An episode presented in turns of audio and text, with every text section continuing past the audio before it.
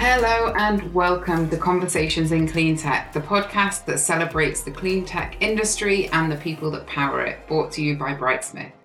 I'm your host, Jenny Gladman, and in this sixth season, we delve deeper into the world of clean tech startups and their founders, from inspiring stories and words of wisdom to the toughest challenges. You can expect to learn about how these pioneering startups and the founders at their helm are propelling us towards a cleaner, greener tomorrow. In addition, they'll be offering you timeless teachings to enlighten, engage, and inspire everyone, everywhere to live their purpose.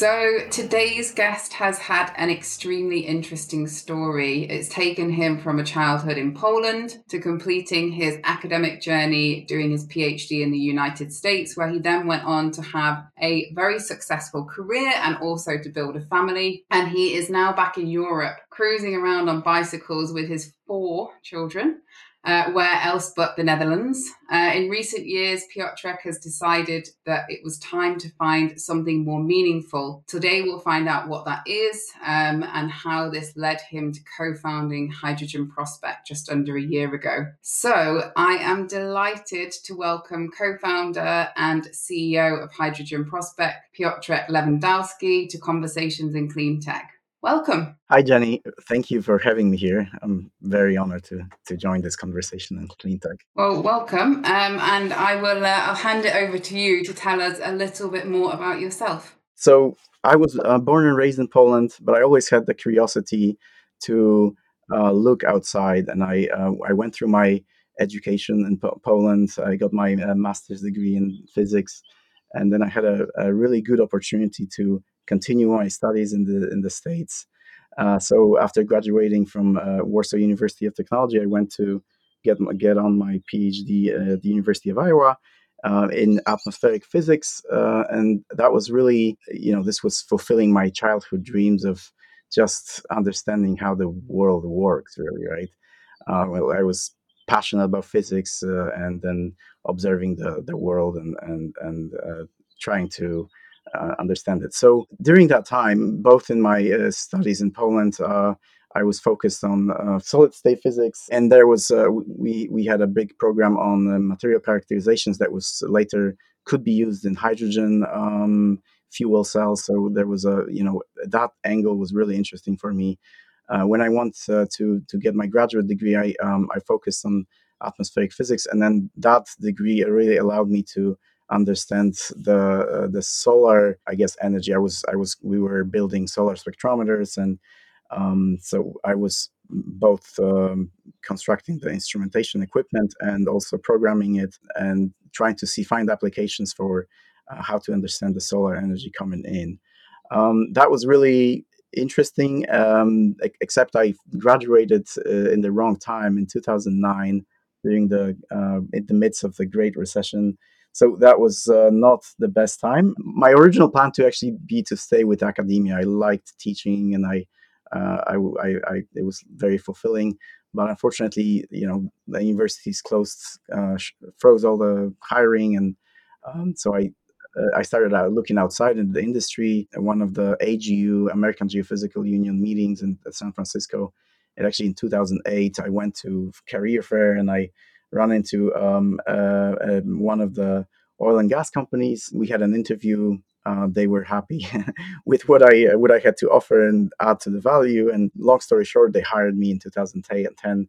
I started my my career over in Houston in oil and gas. Um, I was in field operations in the upstream, so in, in oil and gas exploration, what you would call a, a, today maybe an oil finder, right? Um, uh, and the job was really great. I mean, got got me travel uh, all across the world. Um, I mean, pretty much across five continents, and um, this was very hands-on work. I liked it a lot. The bit that never really, I mean, this was not really my large scheme plan, right, for my for my career. Uh, that was uh, really interesting. The bit was uh, the company did not want to necessarily uh, switch to the to to the more green um, energy, and and um, that was a little bit frustrating at the beginning. And but the, the, the the work was still interesting, so we continue on. Um, but uh, at some point, we, you know, the frustration grew to, to the point where, um, you know, I was looking to uh, to to to sort of uh, put my my skills, my talent somewhere else, right? And this is where the idea of actually switching to uh, hydrogen came about. I met uh, actually within the company. I met uh, another uh, another guy, my co-founder. We thought, okay, well, uh, we have we have learned a, a, great deal. We want to. We have a lot of uh, skills. How we can we put them to better good? And um, he was a geologist by by training, by education. I was a geophysicist, kind of on the job trained. So we thought, okay, let's let's look at uh, hydrogen, but uh, let's look at specifically at the storage of hydrogen because we knew this is going to be a really key element that is is not really addressed at the moment and we had the right skills to to address it so we we started a, a, a company in the Netherlands. We thought this is going to be a great, really good place to start this this, this venture. Uh, why Netherlands? Uh, primarily because Netherlands has really all the ingredients to be a very successful at turning this ship around. Right? They they had legacy uh, legacy fossil fuel industry and they as a, as a as a nation as a society they decided they want to walk away from from fossil fuels and they collectively decided that this is not the right way of going forward. And this was i mean this was one of the things that really impressed um, both me and my my my my business partner and we thought okay well this is definitely we don't have to explain why we're doing this in, in the netherlands we it just sort of happens already here so after the pandemic in 2022, we uh, so not not not even nine months ago, we actually moved over here. I moved my family, and we have been on the ground in operation for for um, about nine months now. Um, I uh, so I, I I am the only person on the ground in the Netherlands. Uh, uh I I get to be the the CEO of this venture. So uh, so a lot of the responsibilities fall on me to start this business up. And I mean, we are in the very early stage of startup, but we we have the know-how, the knowledge how to uh, how to actually address the large scale storage, right? So yeah, so that that's kind of in um, in in in a nutshell. You know, we are very small. Uh, we, would like to think of ourselves as talented, very focused, um, dedicated um, team uh, that is willing to to take a little bit of risk, a little bit more risk, right, and make make this happen, right. In today's world, it's it's a bit of a scarce commodity because um, money is everywhere, right. Uh, you, you there's a lot of money, but uh, finding the right focused small team to to pull this project is is not uh, as easy. So here we are. Um, you know, our vision is uh, carbon free uh, future. We uh, you know we want to leave this place a better place for our kids. Uh, yes, I, we, we have four kids, and anytime I look at them, I uh, I feel okay. I need to really focus my effort on leaving the the planet a better place. And there's you know the, there's a larger context. The whole uh, climate, you know, the world, the world, the planet is warming at a, at a just huge rate. It's it's completely unprecedented in the history and geologic history of the of the planet, the rate at which it's uh, it's warming, right? Uh, I don't think we need to necessarily. Uh, I don't think there is any argument anymore of uh, what's causing it. You know, we're we're we're mining massive amounts of carbon out of the ground, and that carbon is unfortunately ending up in the atmosphere. That's uh, that's an issue, right? So so uh, yeah, we are we are here to really address these these these key issues with, with our work. We're working on one of the elements of that of changing that uh, fossil based industry uh, and and we're we're trying to help with um, accelerating that whole uh, large scale hydrogen storage um, business. You covered at least three of my questions, so you're uh, you're doing my job for me. But actually, you touched on something there, and I think so. Our listener base is really diverse, which is fantastic. We have a lot of people that do work in clean tech and clean energy and have a, a real grasp of what's going on in the hydrogen space, and we have others who are interested in moving into this space. So obviously, we touched on the fact that hydrogen storage is the name of the game in terms of what hydrogen prospect are going to achieve. But can you give our listeners a bit of context as to what does that actually mean? What is the purpose of hydrogen storage? Why is it so fundamental to the future of the hydrogen economy? Yeah, so so that's that's a great question, and we should probably even step back. Uh, you know, it, building completely new economy based on a new you know new technology is not trivial, right? So we are Uh, we have a very, uh, very established, uh, mature uh, fossil based in this uh, economy, but uh, we're now in parallel trying to build something completely new, right? So, so there are key three key fundamental elements that we need for this switch to hydrogen work. Uh, it's the right technology, and we, in most parts, we actually have the right technology. Hydrogen has been around for for decades. Uh, it's it's not new, but the green hydrogen or the the uh, low carbon hydrogen is really uh, the new here. So the technology, there is policy also. So depending on the jurisdiction, the country, you're going to see all kinds of policies that either help uh, deployment uh, of hydrogen economy or, or or slow it down. Uh, we are lucky that we are in the country that we that is very focused on helping accelerate that deployment. And the, the third component is uh, market, right? And market, I said market, it's it's the whole you know investment readiness, uh, you know, banking, uh, all that money uh, that is, uh, and and also creating supply and demand, right? So that's those are the key, key three key fundamental elements and on top of these fundamentals, right, you can build your actual value chain, right? And value chain is really key, four, four key elements. It's production of hydrogen, uh, transportation of hydrogen, storage of hydrogen, and consumption of hydrogen, right? And in the production of hydrogen, you have um, this is a, probably the biggest piece of that value chain. You have you have not only the production of green hydrogen and electrolysis, uh, but you also have to provide green electrons, right? So all the wind farms and solar farms, right? So all that embedded in the production. That's a massive element of the value chain. Uh, the transportation is uh, is already being uh, developed. We are also lucky because in the Netherlands, uh, some of the gas fields will uh, are being shut down and they will be converted to to transporting hydrogen. So you have hydrogen pipelines um, that are kind of legacy uh, natural gas pipelines. And then uh, in s- storage, uh, so yeah, it's a consumption side. The, all the use cases are also being worked on. Um, there's uh, a lot of advancement in that field. But storage of hydrogen, which is one of the key four key elements of the value chain, is not very is not addressed really to the extent that we should have addressed it. It also takes uh, a very long time to actually uh, build large scale hydrogen storage. The most economic way to store hydrogen is actually underground in in salt caverns. So it's a it's think of it as a, a cavity in salt deposits that have a domal shape. This is um, you essentially drill a well into the, the salt deposits and you dissolve the salt inside uh, on site essentially, and you create these elongated vertical cavities full with this, this this salty water, right, brine.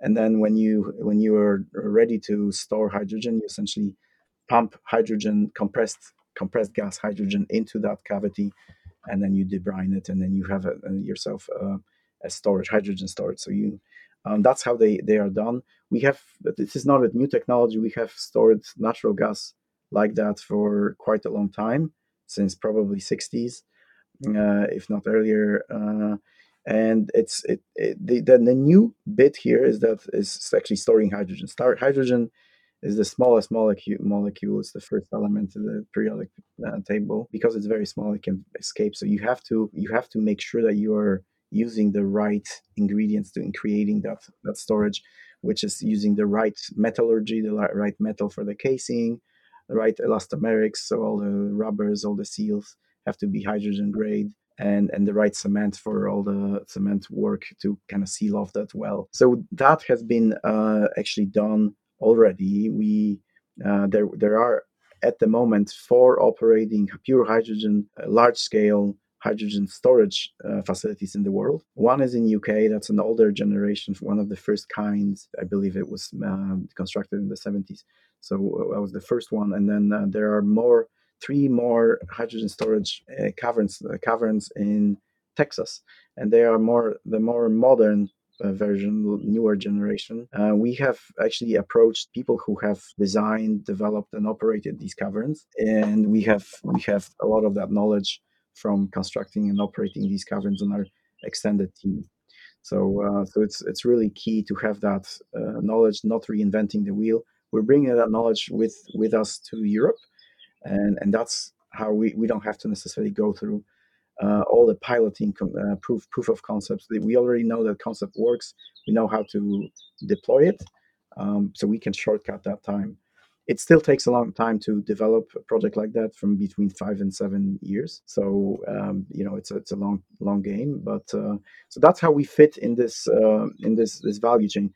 Also, um, you know, one thing that I would like your listeners to understand is for every two, 200 megawatt electrolyzer facility that we're going to put in, you probably need about one cavern, salt cavern, right? So this is, you know, Europe has a very big ambitions to actually build vast electrolyzer network. So think of it, uh, you know, for 10 gigawatts of electrolyzers that, for example, uh, uh, Netherlands is planning alone.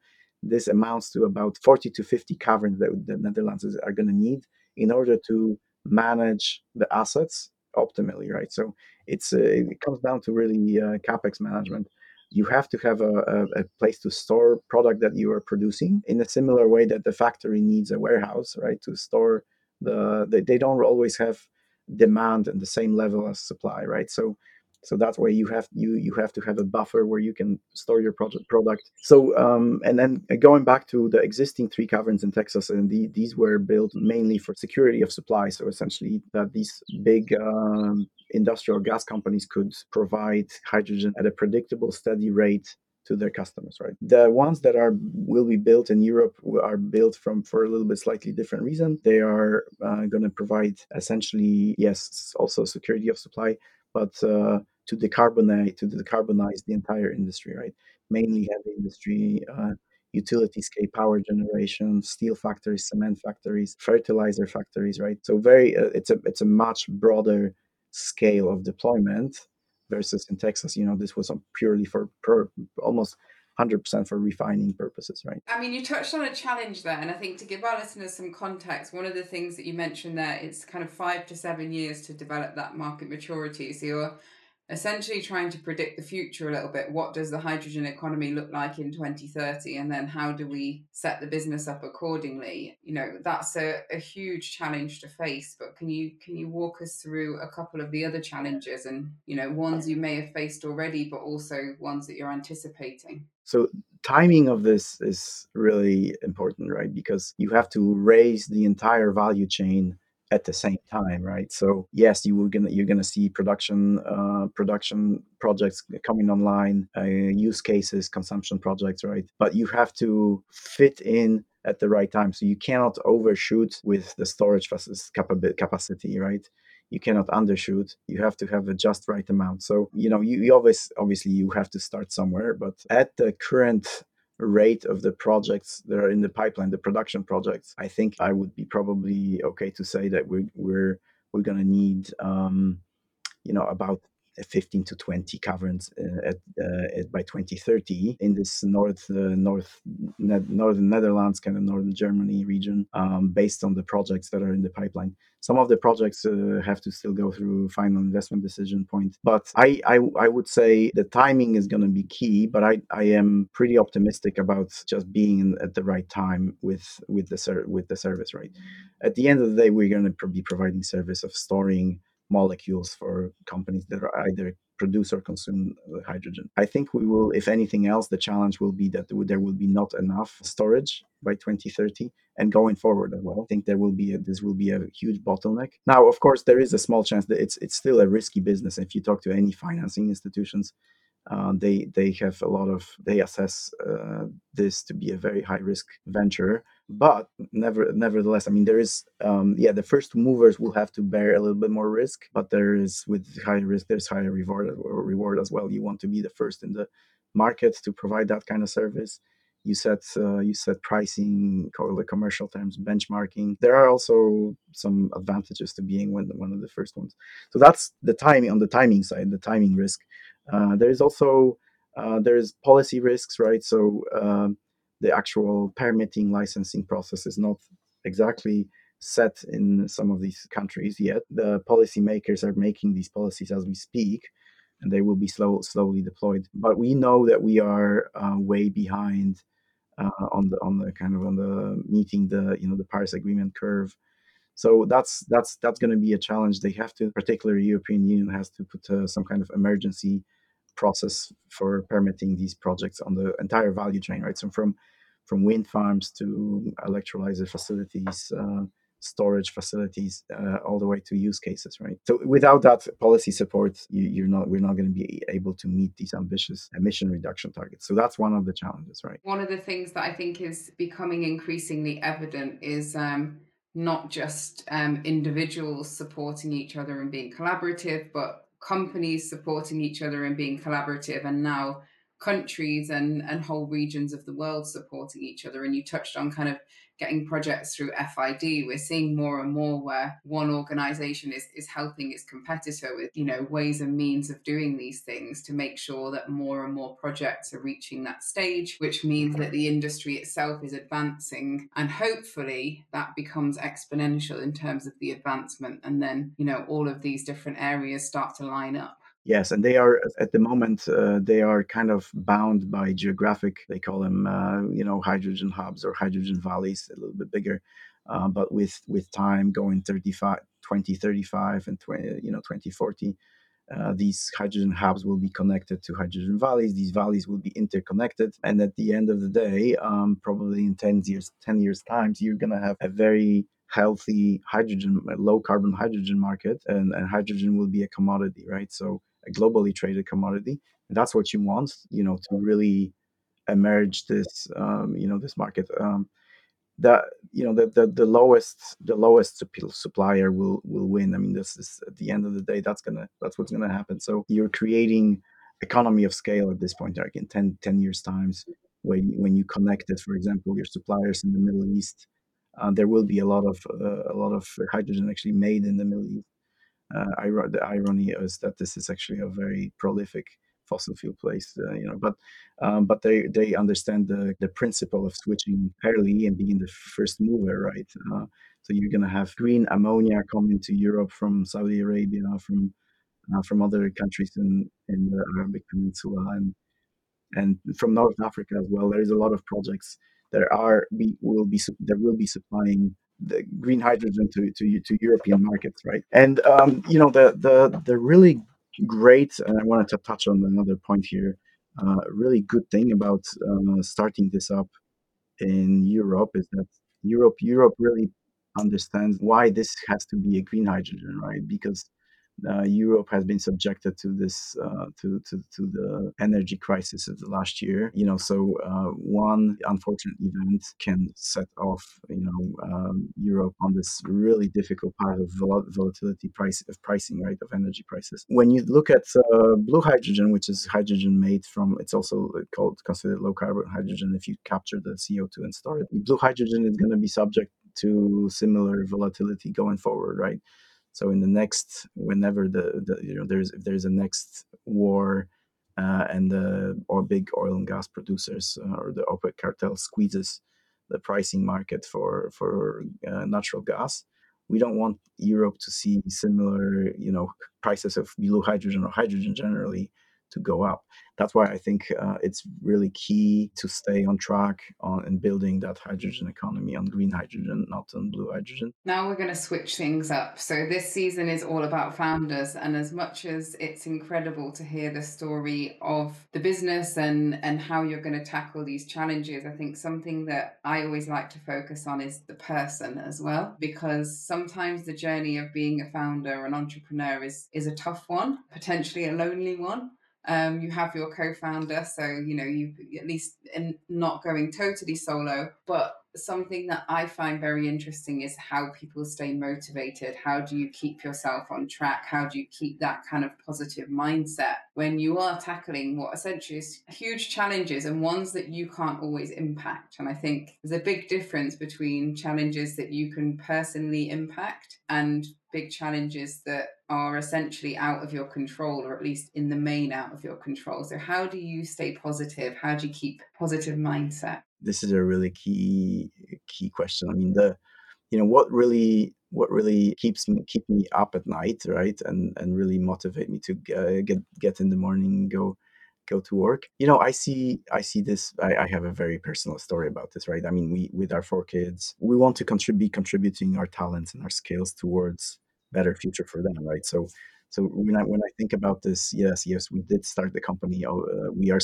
we are self funded still. We are looking for that right partnership. Uh, still, we have a lot of interest and a lot of companies that would like to participate in this. So we are still in the midst of uh, securing that uh, that that big investor or that financial support. But you know, even though we are self-funded, uh, you know, and and there there are you know better days and worse days in terms of starting up this business. You know, I still think about my kids at the end of the day when I you know when we read them to at the bedtime, and and that's that's kind of my main driver, right? Like I want to make sure that I don't contribute to this uh, climate disaster, right? So you know this is this is really the main main driver. Obviously, I have a lot of passion for for how to do it, right? Uh, and that's that drives me kind of on the more of a you know closer to the ground level. But the big picture is really you know that, right? And I I don't really lose focus. I try to be really focused on that. We try to obviously bike everywhere, teach our kids how to live a low carbon life right? So they they they understand the sensitivities around uh, you know digging digging carbon out of the ground and emitting it as a, in the in, ter- in terms of uh, co2 into the atmosphere. They understand that and they are also you know connecting the, these dots as well with us right as they grow and explore their world themselves. So uh, we want to be their role their role models right in that in that journey through life educate them and that uh, that business is my uh, my second job. My first job is still a, a parent right? So although that business is taking a lot of the time in my day i'm doing it for for for for them right? So this is this is uh, uh, it's not the other way around right? We're not here f- for the money. We obviously we we are on a mission right? So we are it's, it's slightly different motivation right? Uh, that's why we are uh, we are also you know we're taking a little bit more time to partner up with the right invest investors that are on the same page, right? We don't want to be uh, used as a as a publicity tool, right? To to greenwash a company, right? Company's image. We want to partner up with company that is serious in decarbonizing uh, economy. And going back to your question, I mean, uh, yes, I mean, how do we stay stay positive? Yeah, it's it's just looking looking at our our youngsters here every day. And and then just not forgetting that we are you know yeah we we committed to to this mission and we just we just have to carry carry on I think actually through um, the different questions that I've asked you, we've touched on the topic a couple of times of education, and I think this more so than than lots of areas of energy is an area that people do need to be educated on. How do we do that? How do we explain what it is, why it's helpful, what the right and wrong ways to go about it are? Do you have any views on how we can educate people? I don't just mean children. i mean that yeah this whole public uh, public engagement right in the in the public discourse is very skewed unfortunately most of uh, most of the public discourse is uh, happening in the fossil fuel kind of space right Uh, I don't think there's enough enough still like I'm thinking globally. We live in a little in the, in the Netherlands is a bit of a bubble, but you know when you, when you can come out of the bubble uh, and talk to uh, the rest of the world, it is very much uh, you know we we need energy by all means, right? And that's kind of the um, the, the slogan, right? Uh, even if it's if it's going to cause you know our planet to to heat up, that's you know to some degree that's true but uh, we also are very smart we have put people on the moon we we can figure out how to the way to uh, to tackle this as an engineering problem right uh, we can we can we can uh, educate people about there are other ways to actually produce and consume energy in more sustainable way actually you know when you when you think about this i don't know how many people know but the cheapest form of energy you can actually electricity that you can that you can produce today is actually solar. That is, uh, you know, like some of these uh, solar projects, along power power purchase agreements that were bid in in the Arabic Peninsula are are at the at the level of like 1.5 cents a kilowatt hour, which is I mean, this is the cheapest form of energy. So when you think about this, even from economic perspective, right, uh, we can. It's it's just a matter of how to uh, deploy at scale and package this and really export it to all the countries that have they have this fortune for you know fortune to have a lot of sun or wind right but uh, but sun is actually um, you know so when you when you think about this uh, africa is also a, a, it's a huge continent obviously with many countries but a lot of these countries uh, have uh, fossil fuel, a lot of resources, but they they also have a lot of other resources, right? Sun and wind, uh, where you can you can quick make uh, this transition and bring that the society uh, up to kind of uh, you know um, not out of poverty, but like bring them up and so they they can live there, afford a lot of things that are you know common to us, right? So they can uh, they can travel they can they can have uh, heating they can have they can heat their food they can refrigerate their food. So these things can actually happen with with re- renewables right? And we as much as effort we put into educating the society that we need energy uh, one step further is educating that that we can actually do it in a sustainable sustainable way um, and not necessarily again taking carbon out of the ground and and and then putting it in the cycle where it ends up in our atmosphere and you know warm, warms up the planet even more. So yeah that's that's the key. Where where do we do it and how is is another question. Uh, you know that takes takes an effort policies again right? Working with governments. So you know it's not trivial. It's, it's probably the, one of the diff- more, the more difficult thing to do. If you have an educated society they will make smarter choices right? They will realize that actually yes it's uh, it's probably we should be we should be investing in re- renewables and, and creating these low carbon economy for for themselves and for their children. Fossil fuels are not you know you, you you take them out of the ground and they don't there is no way to replace them right? So um, but um, in in terms of you know other energy like sun sun. I mean obviously on, in our in our in, in a time scale that we are uh, it's it's considered renewable right? So we we always have an endless amount of uh, solar energy and we can we can harness it. And you touched on a, an interesting point there. I think I'm not sure of the exact words that you used, but essentially this is a global problem. And the last time we spoke, we talked about one of the big challenges we have globally is that some of the brightest talent and some of the the smartest and most creative people in the world are still working on the oil and gas side and for companies who aren't making the transition to green energy. Do you have I guess either any advice for them on what they could do in this side or or any suggestions on how we encourage more of that brilliant talent to to make this step and I guess to use some of your own words, the kind of more meaningful, more purposeful, more fulfilling career. Yes, I, so we, I see this. Uh, you know, we've been on the ground for nine months, and I've I've uh, I've been to a lot of big renewable or green energy meetings and hydrogen meetings um, there's definitely lack of talent or or not enough talent that is thrown at, at how to solve this and deploy these technologies at scale. I think this is a huge problem. I mean, there's uh, we we're we're we are in a talent war as we are already, and then on top of that, we are also trying to build this parallel economy, right, based on hydrogen. I see a lot of when I was in oil and gas, I saw a lot of frustration for from very smart and talented people that uh, would make that jump over to renewables or the low carbon economy or industry you know but uh, the pay is not the same obviously right? So so they are you know they they, they are considered in this uh, to be kind of enclosed in this uh, golden cage right? Or, or having golden handcuffs right? Because but i uh, you know i took down i took down these golden handcuffs and i made that jump. It's very fulfilling. Uh, it's it really gave yeah gave me another purpose in life, and I'm I'm I'm chasing something that uh, I would I would not otherwise be able to do in any other or you know in, in, in the oil major for example. I would my you know my recommendation is to just ask yourself really when whether you know the the financial uh, compensation is really the the main purpose and, and meaning of, of, of your life right uh,